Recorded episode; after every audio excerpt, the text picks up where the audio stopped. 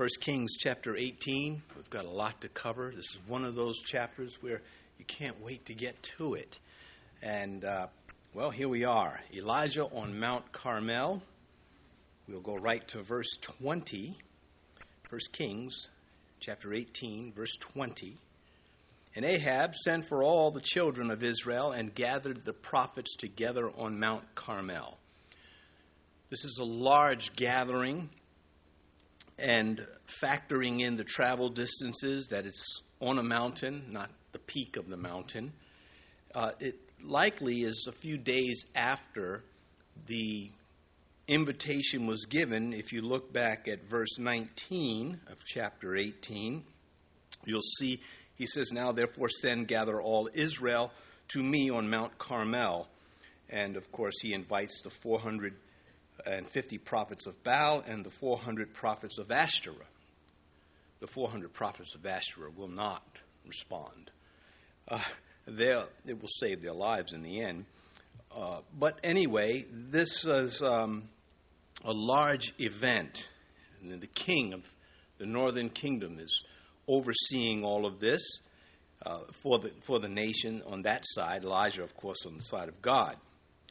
And Ahab does, this apostate king, what the prophet tells him because Elijah is the rainmaker in his eyes. He, you know, he's the one that said the rain would stop, and he's going to be the one that brings it back. You, it's just these disconnects. You know, why is a human being capable of so much intelligence, and yet when it comes to God, they are otherwise fools. Not, you know, it's, it's the capacity for evil. And it is uh, everywhere in the scriptures, it's everywhere in, in life. And yet, in, in, in that number of people that are intelligent and refuse God, there are also those that are intelligent and they receive God. Well, uh, we go to verse 21. And Elijah came to all the people and said, How long will you falter between two opinions? If Yahweh is God, follow him. But if Baal, follow him.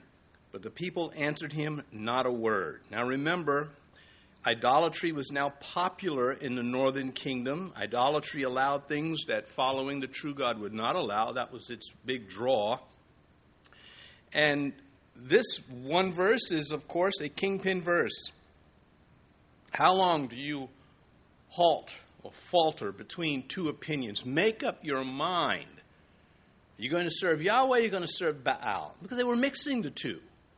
They were still claiming Yahweh while they worshiped Baal. They had little figurines all over their house. He was expecting the people to accept this fact that the victor of this contest would admit that that is the God to worship and the other one is worthless. That's where Elijah is going with this. But fools are fools because they continuously make the wrong choice consistently without excuse. You say, why did you? I mean, I'm not talking about some. We all make mistakes. We all act foolishly. But these are spiritual fools, and they are consistent and they're very deadly. Let's not lose sight of that. These people are not, you know, just these quiet worshipers. They are violent. So he asks, How long are you going to falter between two opinions? Literally in the Hebrew, how long will you limp between the twigs? Make up your mind. You're dilly dallying, making the choice. They had become mugwumps. Their mug sat on one side of the fence and their womp on the other side of the fence. They couldn't make up their minds. So are they going to serve Yahweh or are they going to serve Baal? Combined worship with the idols, which is the rejection of God. You, you, we find it when people say, I'm a Christian, and yet they continue to worship things or give uh, uh, respect to spiritual forces that God has condemned. Uh, the, the, easiest one, perhaps, to point out is someone who claims that they're Christian and then they, they consult the horoscope, something like that. And because of the evil influence of Ahab and Jezebel, the people are limping between two opinions. They really help this along by importing these fake gods. The people may have objected in their hearts at this point. They likely did, very likely did. They probably would have said, We, serve Yahweh. It would have been false. They couldn't back up their confession with their behavior, with their actions. Short walk to their house, and they would have just exposed their folly. Matthew, we read this uh, Sunday, 624. No one can serve, well, no, not, we'll get to Matthew 12 in a minute, the one we read Sunday. This one, no one can serve two masters, for either he will hate the one and love the other, or else he will be loyal to the one and despise the other. You cannot serve God and mammon. There, of course, it's, you can't serve God in money, but the truth, it is, it links to other behaviors also, and idolatry being the strongest.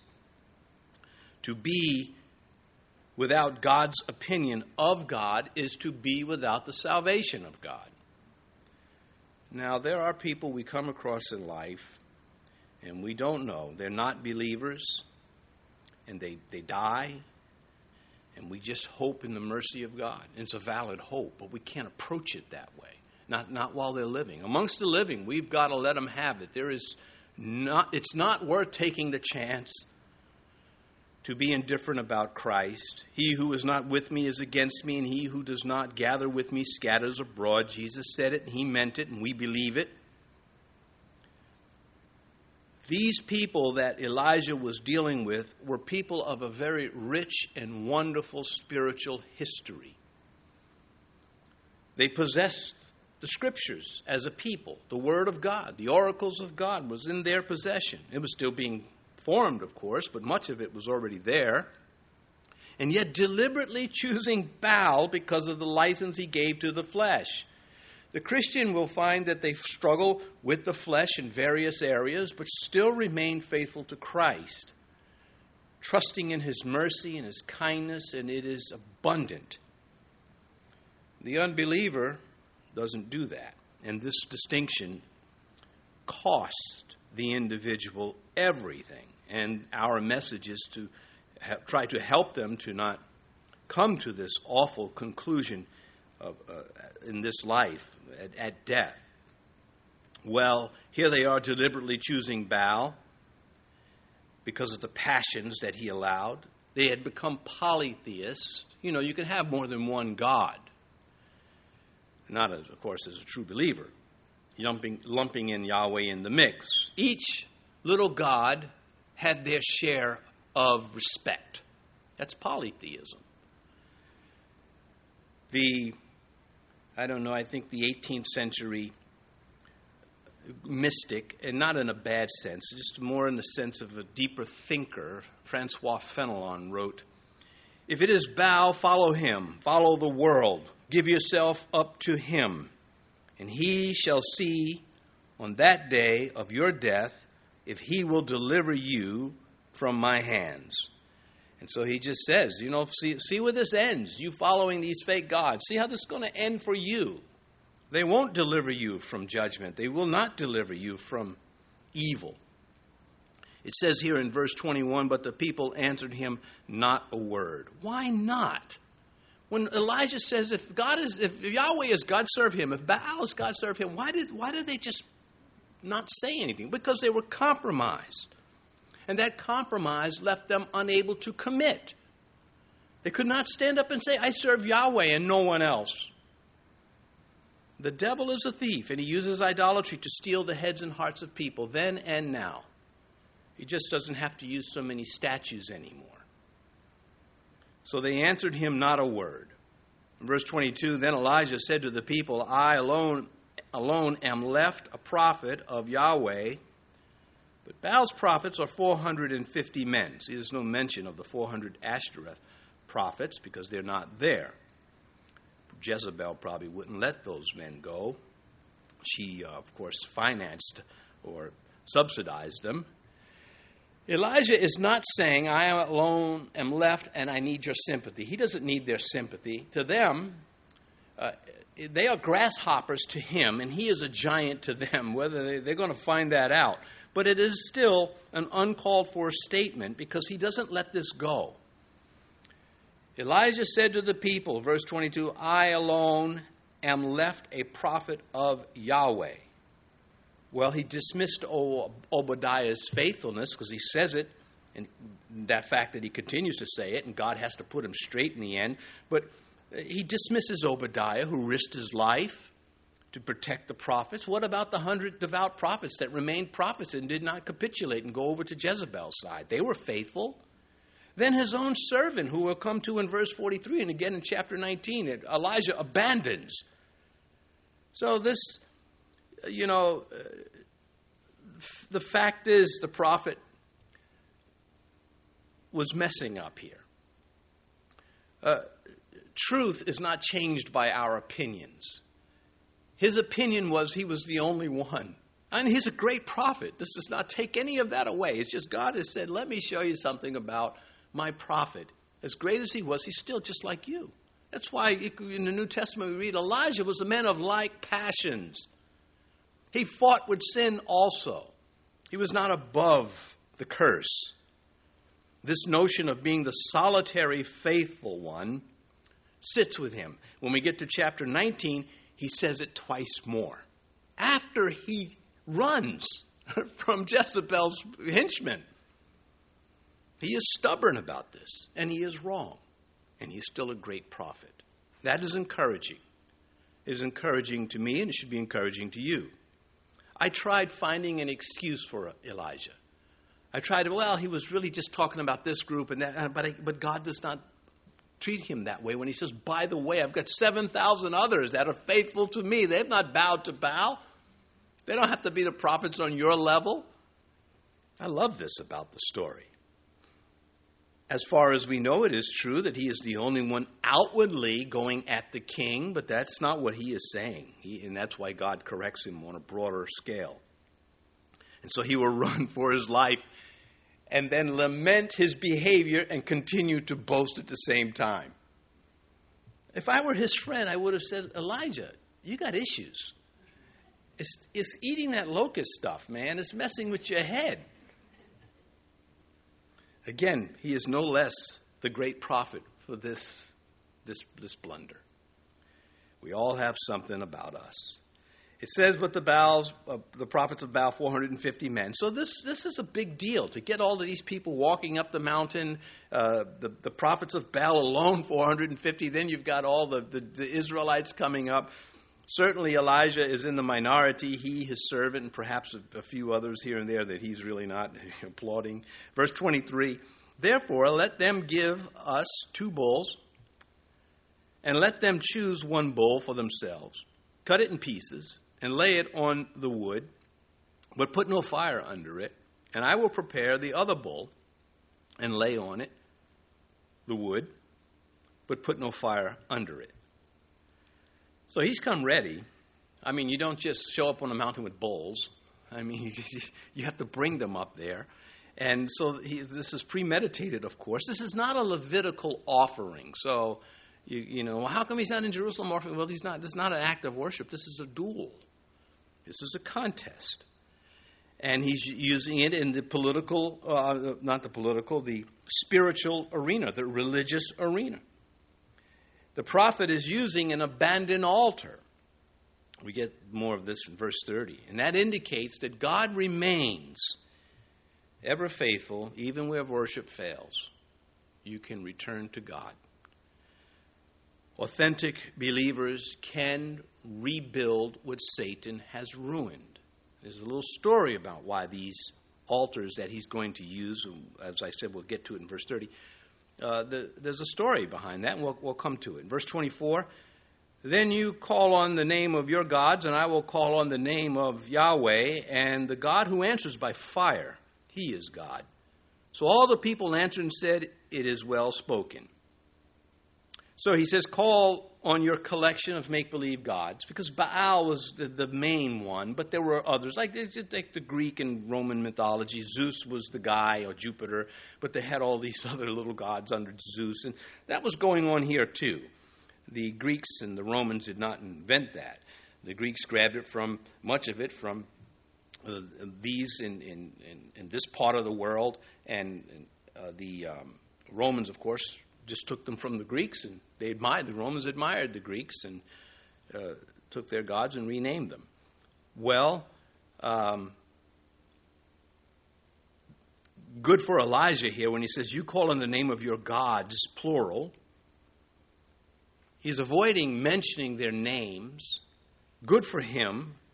Exodus 23, verse 13 Make no mention of the name of other gods, nor let it be heard from your mouth. Don't show any kind of, don't acknowledge them as though they are gods. They're, they're just these made up things from hell. They're demonic. He says, I will call on the name of Yahweh, the real God. David, leave it to David, King David, to, to expand on this commandment in Exodus 23. David writes in Psalm 16, Their sorrows shall be multiplied who hasten after another God. Their drink offerings of blood I will not offer, nor take up their names on my lips. Where, where David says their drink offerings of blood, they're disgusting. That's what he's saying. I'm not even going to name these things. And so you wouldn't hear David give him any attention whatsoever. And the God who answers by fire, he is God. Well, there's a verse for the refrigerator, or the coffee mug, or the t shirt. The God of action. This is one of those verses, as, as was the previous, uh, not the previous verse, but the verse where we read, How long halt you between two opinions? Those are verses that you preach whole sermons from. Well, at Pentecost, God answered the expectation of the apostles with tongues as of fire, and He will baptize you with fire and of the Holy Spirit. This is a big part of our, our faith. This is our God of action. It shows up several times in Leviticus chapter 9. The fire came out from before the Lord and consumed the burnt offering and the fat on the altar. And when all the people saw it, they shouted and fell on their faces. You bet they did lightning from heaven boof, set the altar up. And of course, strange fire was brought by uh, the two the two sons, eldest sons of the high priest Aaron, and they were struck, Nadab and Abihu. Numbers 16, and fire came out from Yahweh and consumed the 250 men who were offering incense. Yeah, because they were protesting against Moses and Aaron. They were coming against God's appointed leaders, and God took them out. David, when he m- committed the great sin of numbering the people against God when his flesh was exalted as king, and God dealt with him. And, and David, of course, m- repents and makes this altar. In 1 Chronicles 21, David built there an altar to Yahweh and offered burnt offerings and peace offerings and called on the name of the Lord. And he, God, answered him from heaven by fire on the altar of burnt offerings. And that's how the where the temple went. Revelation 20 tells us the last time this takes place in human history. This is into the millennial reign, after Satan has been bound for a thousand years, then released again.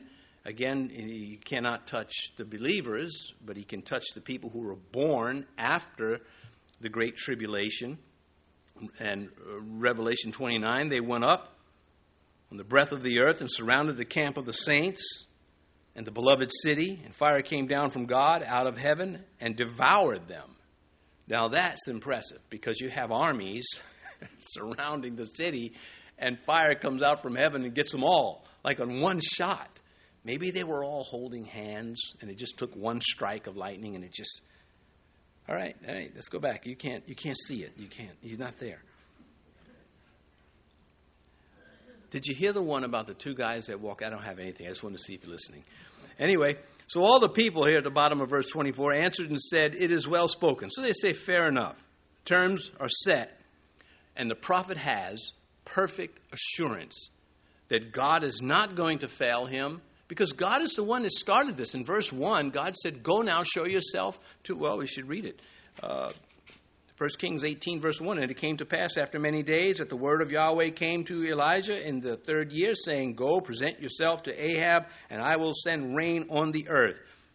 Bookmark that, because that is, that is a big part of the story when Elijah begins to call for the rain. Verse 25 Now Elijah said to the prophets of Baal, Choose one bull for yourselves and prepare it first, for you are many, and call on the name of your God but put no fire under it. Don't let me see you boys with matches. This is a duel. So his confidence is born of faith, but it's miraculous at the same time. From the beginning, from the time that the word of the Lord came to him and told him to do this. Now, to prepare these bulls, it, of course, is time consuming, a lot of labor. Uh, to construct the earthen or stone altars up there on the mountain. In Elijah's case, he's going to reconstruct an altar. Um, how did they get the bulls up there? Well, very slowly, but they got them up there. The slaughter, the preparation of the bulls, the haul the wood and the, and the water that's necessary. And not only was the water necessary for what Elijah's going to do, but they would want to rinse their hands. Even the pagans would, to some point, want to rinse off. Anyway, the false prophets, here they are, replete with emotion and passion, devotion, intense emotional devotion for their God. And yet, when they fail, they will not convert. When God answers by fire, they will not agree that He is God, and so they will suffer the consequence the fire of truth. It is our it is our truth to the world. It is that fire that we bring to convict and to draw. Still, how few get converted compared to how many rejected. Broad is the way, wide is the gate, and there are many that go in by it. Verse 26 So they took the bull which was given them, and they prepared it, and called on the name of Baal from morning even till noon, saying, O Baal, hear us. But there was no voice, no one answered. And then they leaped about the altar which they had made. Elijah, again, he came ready. They did not know this was going to be a duel like this until he gets up there, but that doesn't matter. So they took the bull and they slaughtered it and called on the name of Baal from morning to, to, to evening. Useless but energetic. A lot of activity going on there. Boy, you could just see them today. They would be there with their cameras filming this and uploading it to to the very, the internet, and you could just see their devotion, their passion, and people would be putting in the comments, "Oh, I just love their passion and their commitment. It's to thin air. It's to vapor. There's nothing there." Saying, "Baal, oh, hear us." Well, they pray too. That's what you have there. You have pagans praying. But there was no voice, no one answered, because there was no such God. Then they leaped about the altar which they had made. So they intensified their petition, petition to God. Uh, showing off how devoted they are, he's got to answer. He's got to appreciate that. God has got to be impressed by our passion. Well, Elijah wasn't impressed. He's over on the side snacking on locusts, watching them.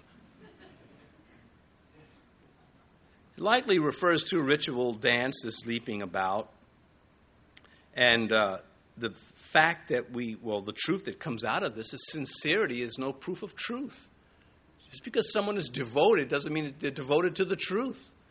These people, again, they, they're devoted to a God that doesn't exist but is concocted in hell and imparted to them, and they willingly receive it and like it and that's where they are. In verse 27, and so it was at noon that Elijah mocked them and said, Cry aloud, for he is a God. Either he is meditating, or he is busy, or on a journey, or perhaps he is sleeping and must be awakened. This is three hours later. They, we're not told exactly what time they got there, but we know it's the morning. And the, the, uh, the, reason why I went into the time to get the bulls up to construct because I'm sh- trying to say, hey, these guys probably got there like 9 o'clock in the morning at the least. And so three hours later, here we are at noontime, and Elijah's like, you know what, I'm going to have a little fun with this as he's picking out the locust legs from his teeth. So he mocked them, he mocked their hysteria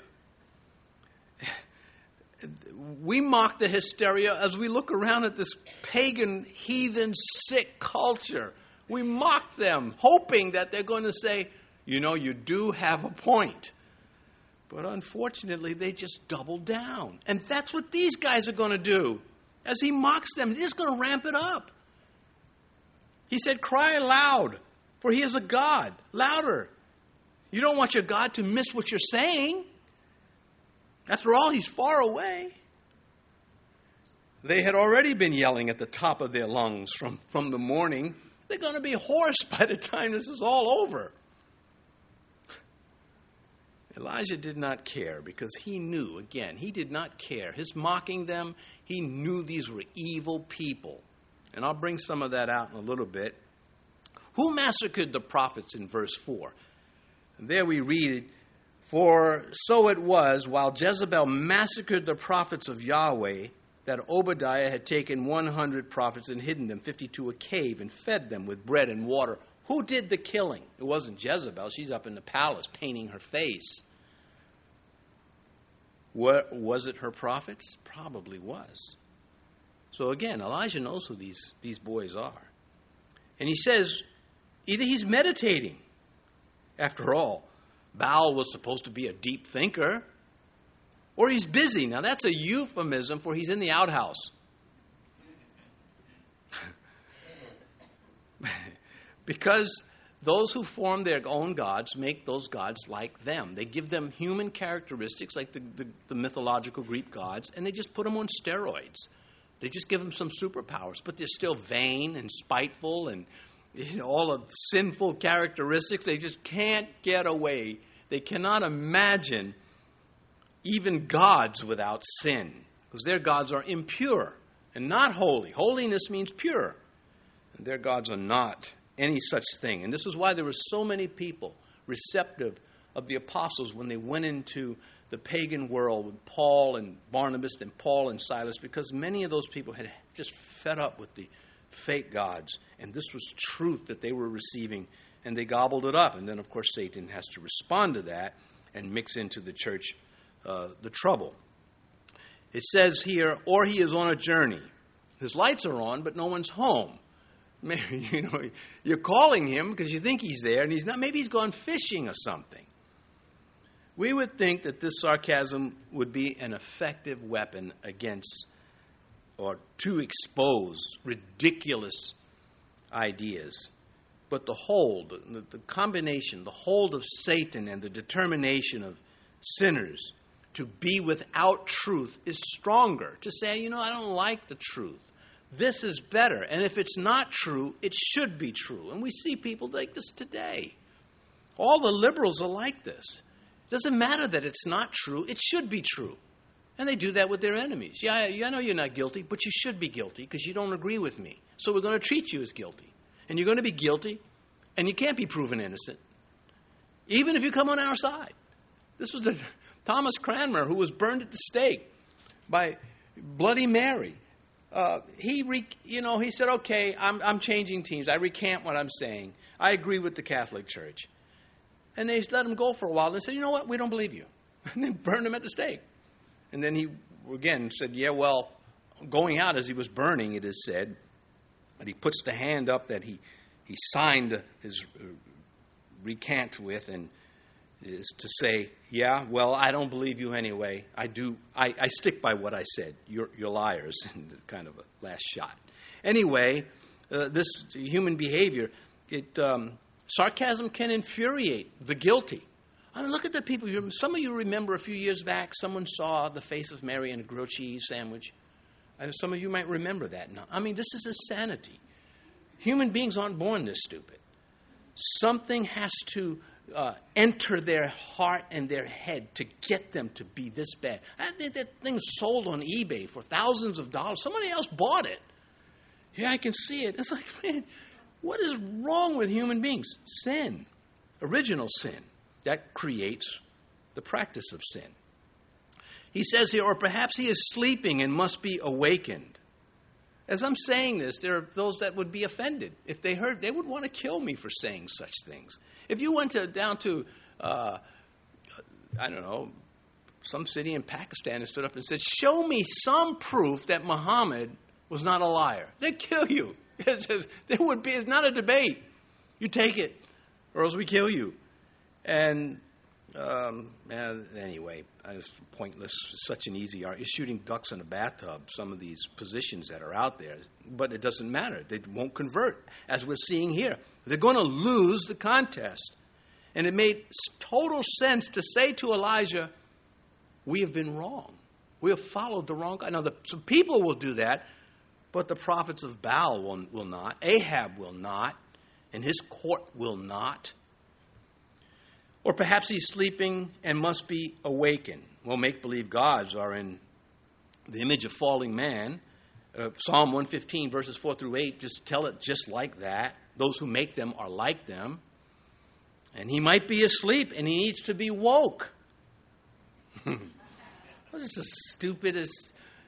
I mean, as some of you narrate, it's, again, it's just pointless. It, it, if, if, you, if you mock them, they just double down. So Elijah's pitiless irony is refreshing to see this. He, know, he knew there was no such God as Baal, and that he wasn't going to answer the phone. At this point, Satan would love to have come to the rescue, to jump in and help his buddies here, to set that altar on fire. But he's too weak. He can't do it. Elijah turned the laugh of contempt upon Jezebel's popular, futile, false faith in front of everyone. And we can do the same by just preaching the gospel. Um, oh, by the way, I, I, I found the missing link on eBay. And I mean, they're still looking for it after all these years. Wait do they get finished with us with the UFOs. I don't dispute that there are objects out there that I can't identify. I see them when I go to Walmart.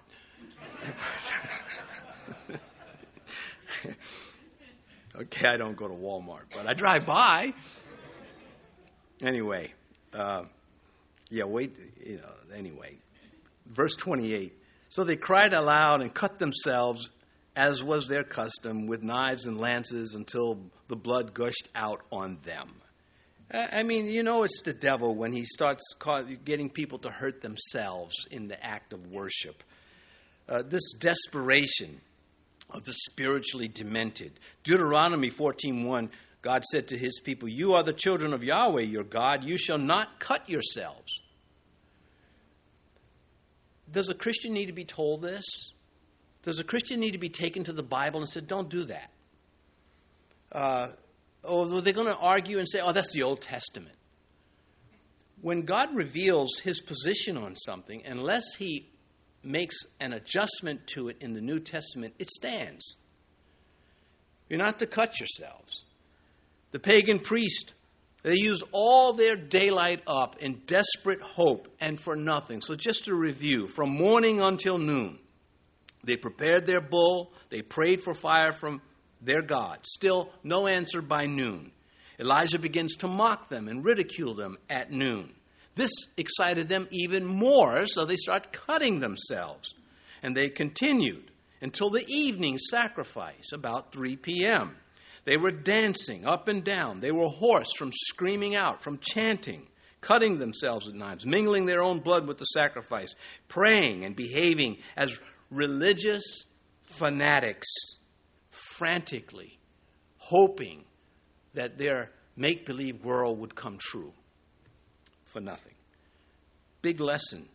This is a lesson you'd like to preach to an unbeliever, but you know, you could only be successful if God was working in the heart of that believer already, because you could not walk away and say, There, I converted him.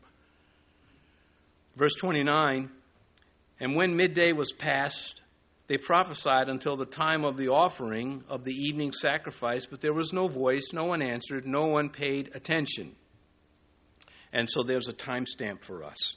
Uh, the morning sacrifice was at in, in verse 26, at, and, and again, here we are uh, three hours later, around 3 p.m.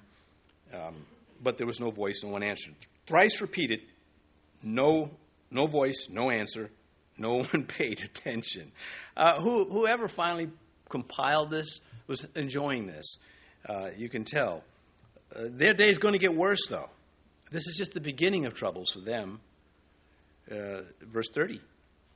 Then Elijah said to all the people, Come near to me. So all the people came near to him and he repaired the altar of Yahweh that was broken down. So that was an altar to Yahweh. That's what it says. This priest, this happens before the building of the temple. This this probably goes back to the days of the judges, certainly before the, in the at least in the days of David, before he became king. Not that David did this to the people. The, indigenous the Israelites. They were worship. They were able to worship in high places before the temple like this. Exodus 32, verse 26 Moses stood in the entrance of the camp and said, Whoever is on Yahweh's side, come to me. And all the sons of Levi gathered themselves together to him. And that's Israel was originally supposed to be a nation of, of, of priests.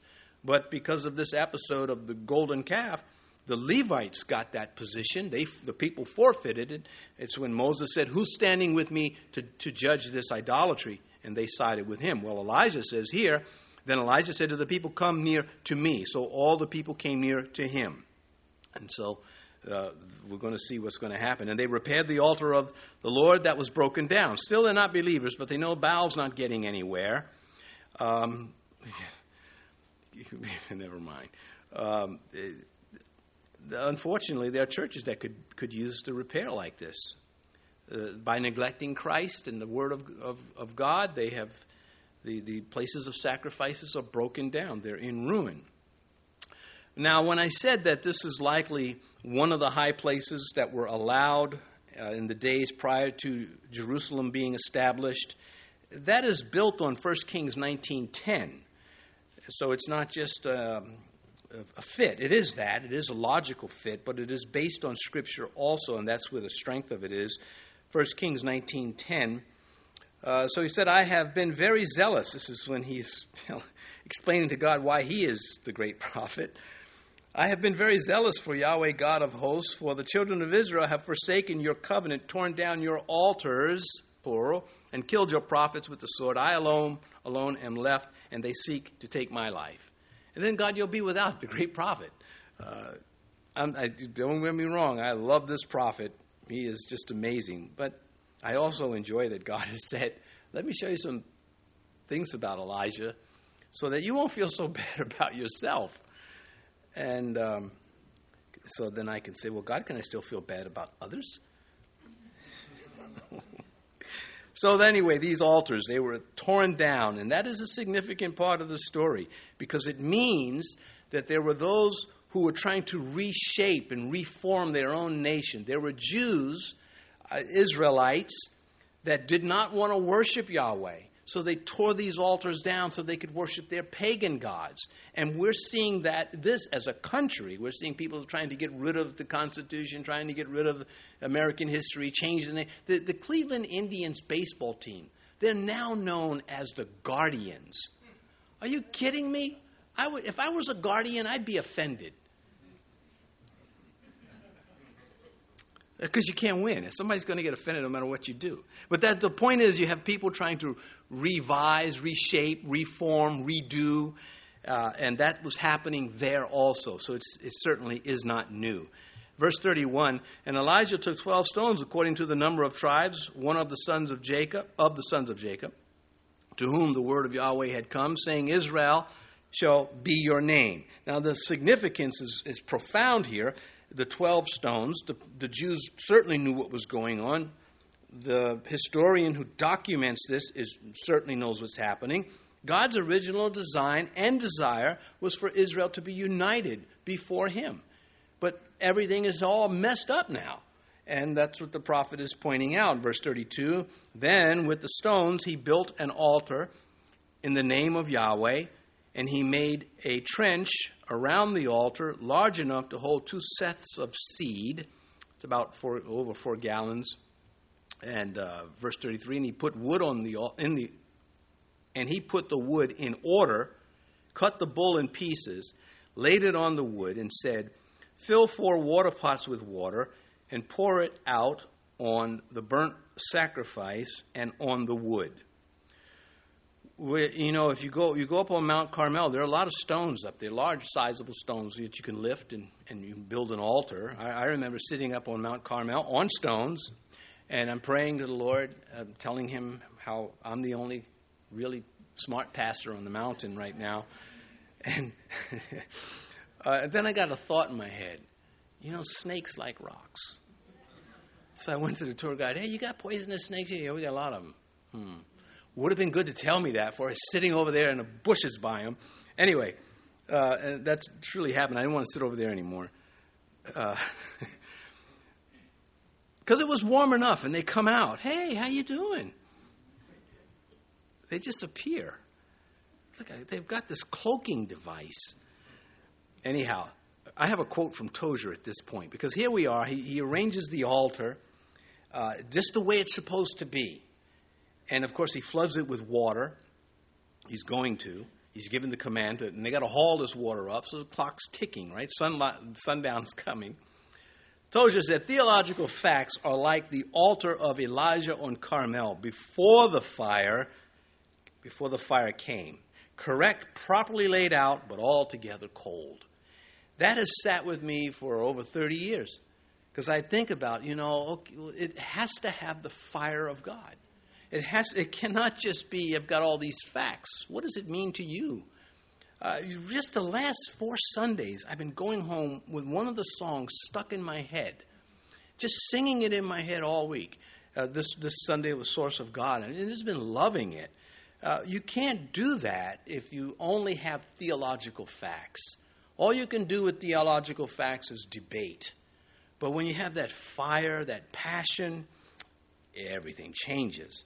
So, yeah, Tozer made a good point, and that's right. If no fire came down on this altar, it would have just been a proper altar, but meaningless as those of the prophets of Baal. Verse 34.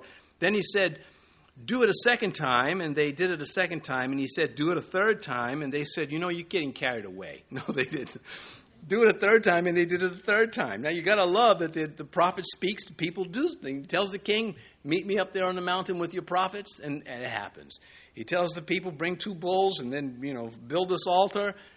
Uh, come to me, build the altar, bring up some water, do it three times, thoroughly soaking this altar, making them dependent on God, so that no one can say, You snuck a match into the pile. Uh, this is you know, no match going to light this. Uh, this would be difficult for them to accuse Elijah of trickery.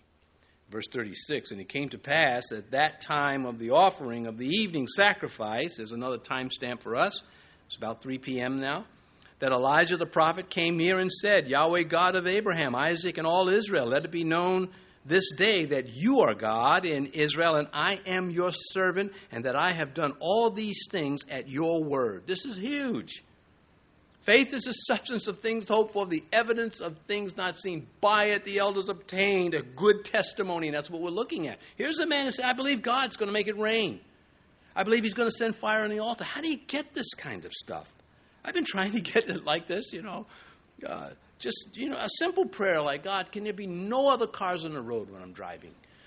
And it's just not happening. Anyhow, this, uh, this is impressive when he says, I, I am your servant, and that I have done all these things by your word. Now, man can be right with that, and he is right. And again, with him, it's got that asterisk on it. Yeah, but I'm the only one, the Tigger complex. Well, remember what he is saying here when we get to verse 43. Um, I reminded you about verse 30 when we, we got to that point that was made.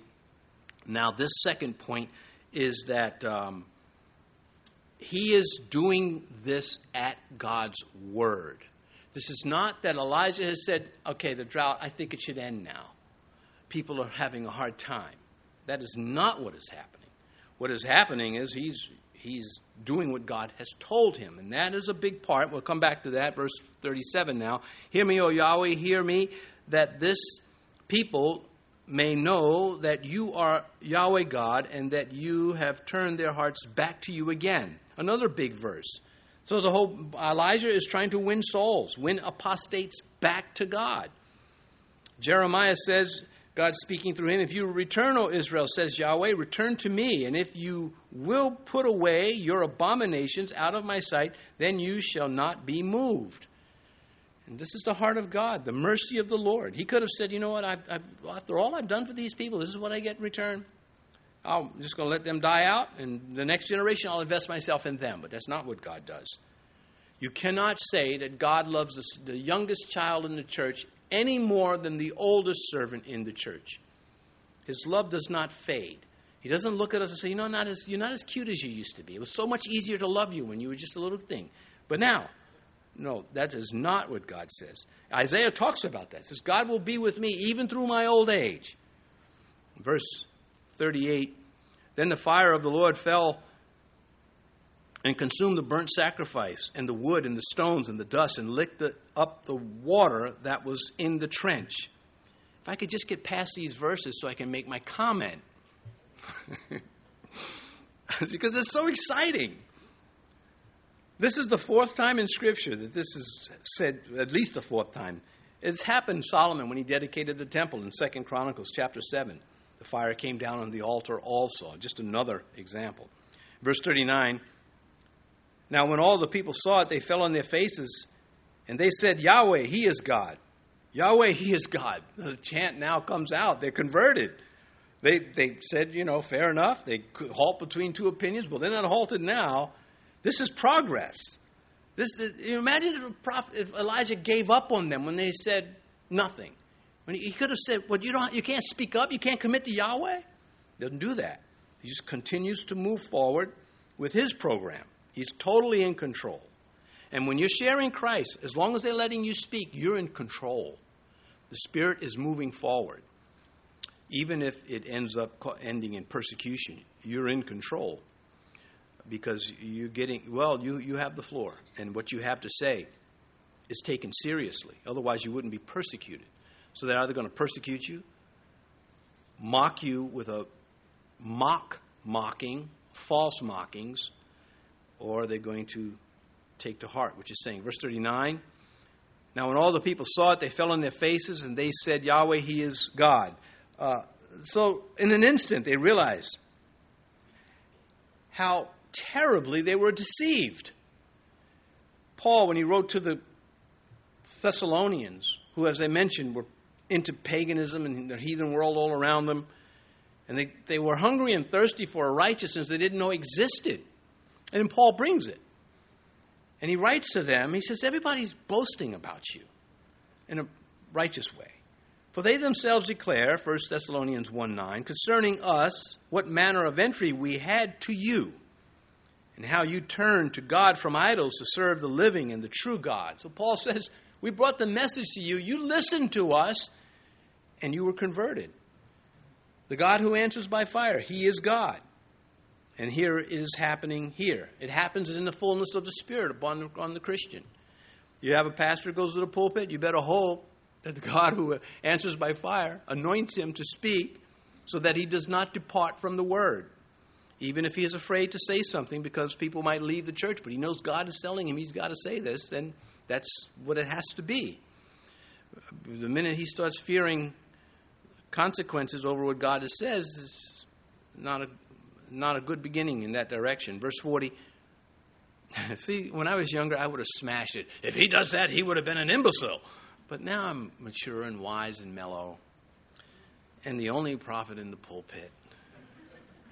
But now I know better. I know uh, a little better, and I don't leave some space there to be wrong again. Anyway, verse 40 Elijah said to them, Seize the prophets of Baal, do not let one of them escape. So they seized them, and Elijah brought them down to the brook Kishon and executed them there. Two violent episodes, at least in Scripture, demand a verdict against ecumenicism. The ecumenicism is that all the other religions are fine. It really doesn't matter. It doesn't matter if they're a church, but they don't believe in the Bible and they believe in a, there's many ways to heaven. That's ecumenicism. We're going to have a rabbi come up and preach in our church now, and I'm going to pray with him. That's ecumenicism, and God condemns that. The first one is Samuel and Agag. Samuel would have no part of this, and he hacked them in pieces. And then the second, and there's others, but these are two big ones Elijah and the prophets of Baal here. He's executing them. The signal is it's not, we're not called to violence. But, but we are called to spiritual violence against lies. We're not to tolerate them. We're to take a sword to lies about Jesus Christ verbally. God does not leave us supposing that mingling into the Christian faith is somehow uh, uh, somehow improves what he has done. When Jesus said, It's finished, it is done. And so God does not espouse peace with a lie. This is truly spiritual war on a physical battlefield here. But also, Matthew 10:34, do not think that I came to bring peace on the earth. I did not come to bring peace, but a sword. It's serious. The sword is always serious. If you see somebody uh, walking down the street with a, a, a firearm, a pistol, you, you notice it because it's serious. Well, the sword is supposed to be the same way. And hopefully, your, your co-workers will treat you as being serious about your faith, even if they don't share it. To let these men escape would be license for them to continue their apostasy and their influence. Now, here's Halley's Bible Handbook, 24th edition. Anything after the 24th edition, don't waste your time.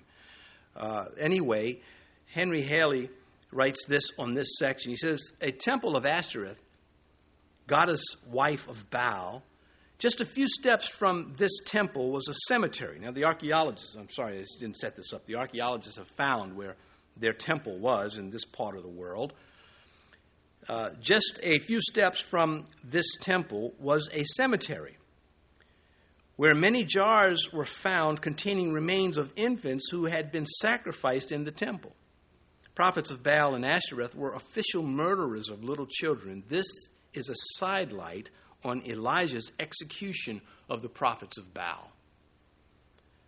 Today we have these people just railing, we want the right to kill the unborn. We demand that right.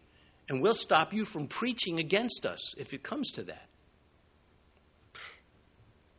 Anyway, Carmel, this Kishon, uh, shows up in the book of Judges. It's where Sisera's army was slaughtered by Barak's, Barak's army uh, Barak's army, pardon me, let's get that right.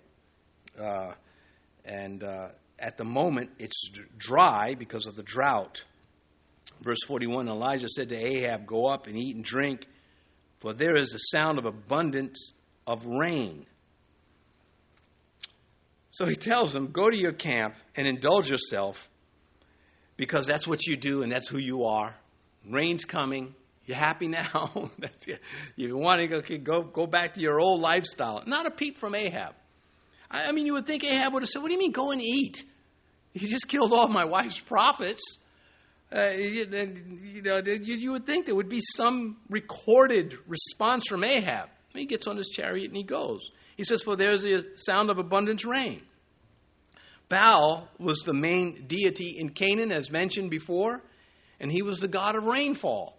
And so I, the irony, uh, I, intentionally, I, Isaiah ch- makes this challenge, you know, to bring fire down. And he soaks up the altar, and Baal should have prevailed, and this was his area of expertise. If he were real, well, much more to say, but time's running out. Verse 42 So Ahab went up to eat and drink, and Elijah went up to the top of Carmel, and he bowed down to the ground and put his face between his knees. Now, Ahab is heading towards Jezreel, where the capital was, his home. Elijah goes up to the mountain, to higher up, because they're certainly not at the apex where this, all this was taking place. Elijah's going to catch him and outrun him. That's going to be another miracle, but that comes later. Anyway, uh, so without hesitation, Ahab, he leaves.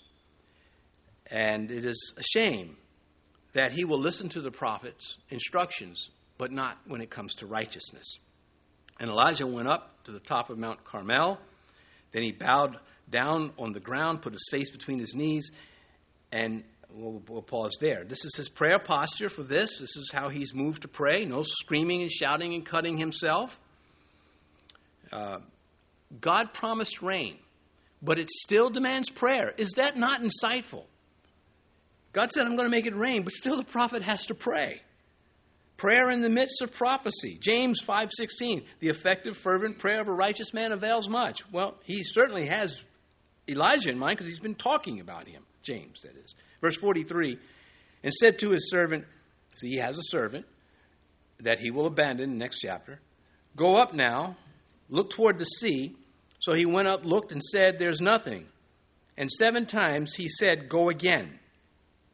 Now you can stand on Mount Carmel and you can look if you if you face north, you can look to the left and you can see the Mediterranean Sea. And without moving, you look to the right and you can see the Sea of Galilee. It's, it's a nice little feature uh, about Mount Carmel. Um, he's looking for fulfillment of God's word. That's what he's sending him to look for. Seven times. I would have given up at five because that's just a good number to quit at. anyway, uh, when we pray, it's good to remember Elijah. But now I come to a point I want to make. There is an ocean of difference between persistent prayer and forced entry in prayer. There are those that preach this breakthrough stuff. You got to break through in prayer. As though, you know, God is reluctant or something, or that it's in your power. And there are subtle differences, but they are important. Uh, this um, prayer of Elijah is built on what? I said we'd come back to this here in verse 43. It's built on the command of God's word. It wasn't something Elijah thought up. I want it to rain. And this is what a lot of people who just break through, I think this would be done, and, and it's their will. Breaking and entering is a crime. Even Jesus stood at the door and knocked. Did not break his way into the church of Laodicea as way of, in way of illustration. When Jesus in the Garden of Gethsemane said, Thy will be done, he wasn't saying, if I just, you know, stay at it, I can get God to do what I'm praying because I'm going to break through this thing. It's not right. The Son of God, in those, on those two occasions, those very serious occasions, illustrates to us that when we pray, we're in submission to the will of God, as was the prophet. He said, I am doing, I am the servant, I am doing God's will.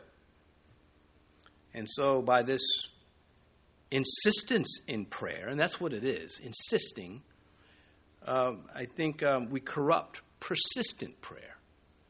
Prayer, there are times when we are not with vain repetitions, though there may be repetitions, something's weighing on us and we can sense the Spirit leading us.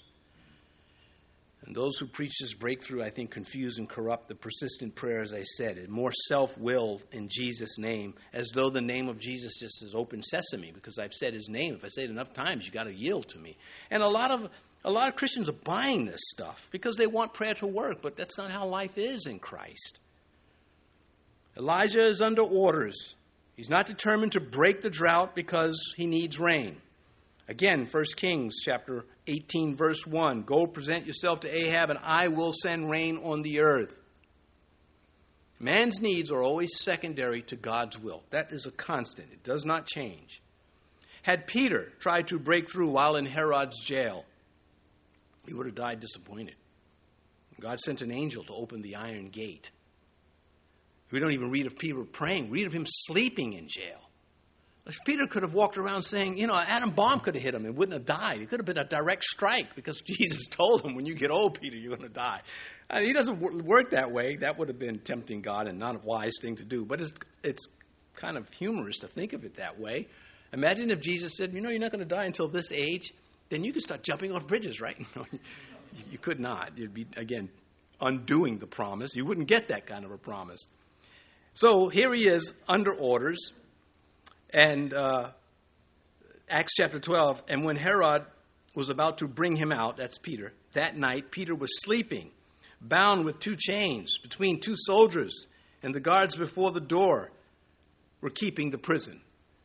So Peter says, Look, okay, here I am. He doesn't try to, oh, just got to break through these guards, break through these chains. a lot of breaking through going on here. And I, I just think that this is lost sight of. Moses was told by God to stop praying about this. Deuteronomy 3.26. Moses wanted to get into the promised land. He said, I come this far. This is just not right. And it's your people that caused this situation. Secretly, I like to say this don't tell God. Secretly, I side with Moses. Those people were irritating. But don't tell the Lord because I don't want to get a dose of what Moses got. Now, you've got to know I'm being ridiculous. But the Lord was angry with me on your account. I love that Moses puts that in there. He's, what a man. And would not listen to me. So Yahweh said to me, Enough of that. Speak no more to me of this matter. There goes your breakthrough. It's the will of God that drives our prayer. And it doesn't drive it, it leads us. And you know, many of you have been through some tough things praying to God. You could sense His presence. And I think sometimes maybe you can look back and say, I can remember praying for things I really wanted that God didn't want me to have. Don't let it corrupt your theology. Elijah persisted seven times because God told him this is what he wanted. Full assurance. Paul said, I, I sought the Lord three times about this thing. You know what God said to me? My grace is sufficient for you. I'm not going to grant this. You're just going to have to live with my grace. You're going to have to know that I love you and I'm going to take care of you. And Paul said, I, I. And that's the way, yes, Lord, and, and went on about his business. So, yeah, I do get irritated when, I, when people come up with these little catchy phrases and sell books, and they make a lot of money from Christians that go around, and then they start repeating this because they bought the program. And just the Bible. You tell me about a, a, movie, a Christian movie. Okay, that's fine, but I got the Bible. I have the source. And if you like the movie, that's fine. I'm not coming against you or that. And I might even like it, but I might not. I might not even watch it because cartoons are so attractive. Those, those Looney Tunes, forget. No, I'm kidding. Let me just finish this up. I check my time here. Okay. Uh, there is nothing. Uh, that's what the response was. Uh, persistent prayer, of course, when it knows God's will, has to not back down. Obedient prayers, uh, they, they are a force against hell. And we move to verse 44. Then it came to pass the seventh time that he said, There is a cloud as small as a man's hand rising out of the sea. So he said, Go up and say to Ahab, Prepare your chariot and go down before the rain stops. Okay, so earlier I had already had him in his chariot heading home, but evidently not, not so. I've lost sight of that, but I won't, will not confess that I lost sight of it under oath. So the fact is that uh, there can be no progress in the Christian life without prayer. That is one of the great lessons out of this. Even with the will of God, you cannot progress as a Christian. You cannot mature as a Christian if you don't pray. Should it be any other way? If you don't talk to God, why should God minister to you? There are things that God gives in answer to prayer that He will not give without prayer. That is a fact. Uh, he wants His people involved with Him, but He does not want them to be nagging Him and we have to watch out for that. All of us do. It would be so nice if I were perfect. I could stand up here and tell you all what to do right and not have to worry myself.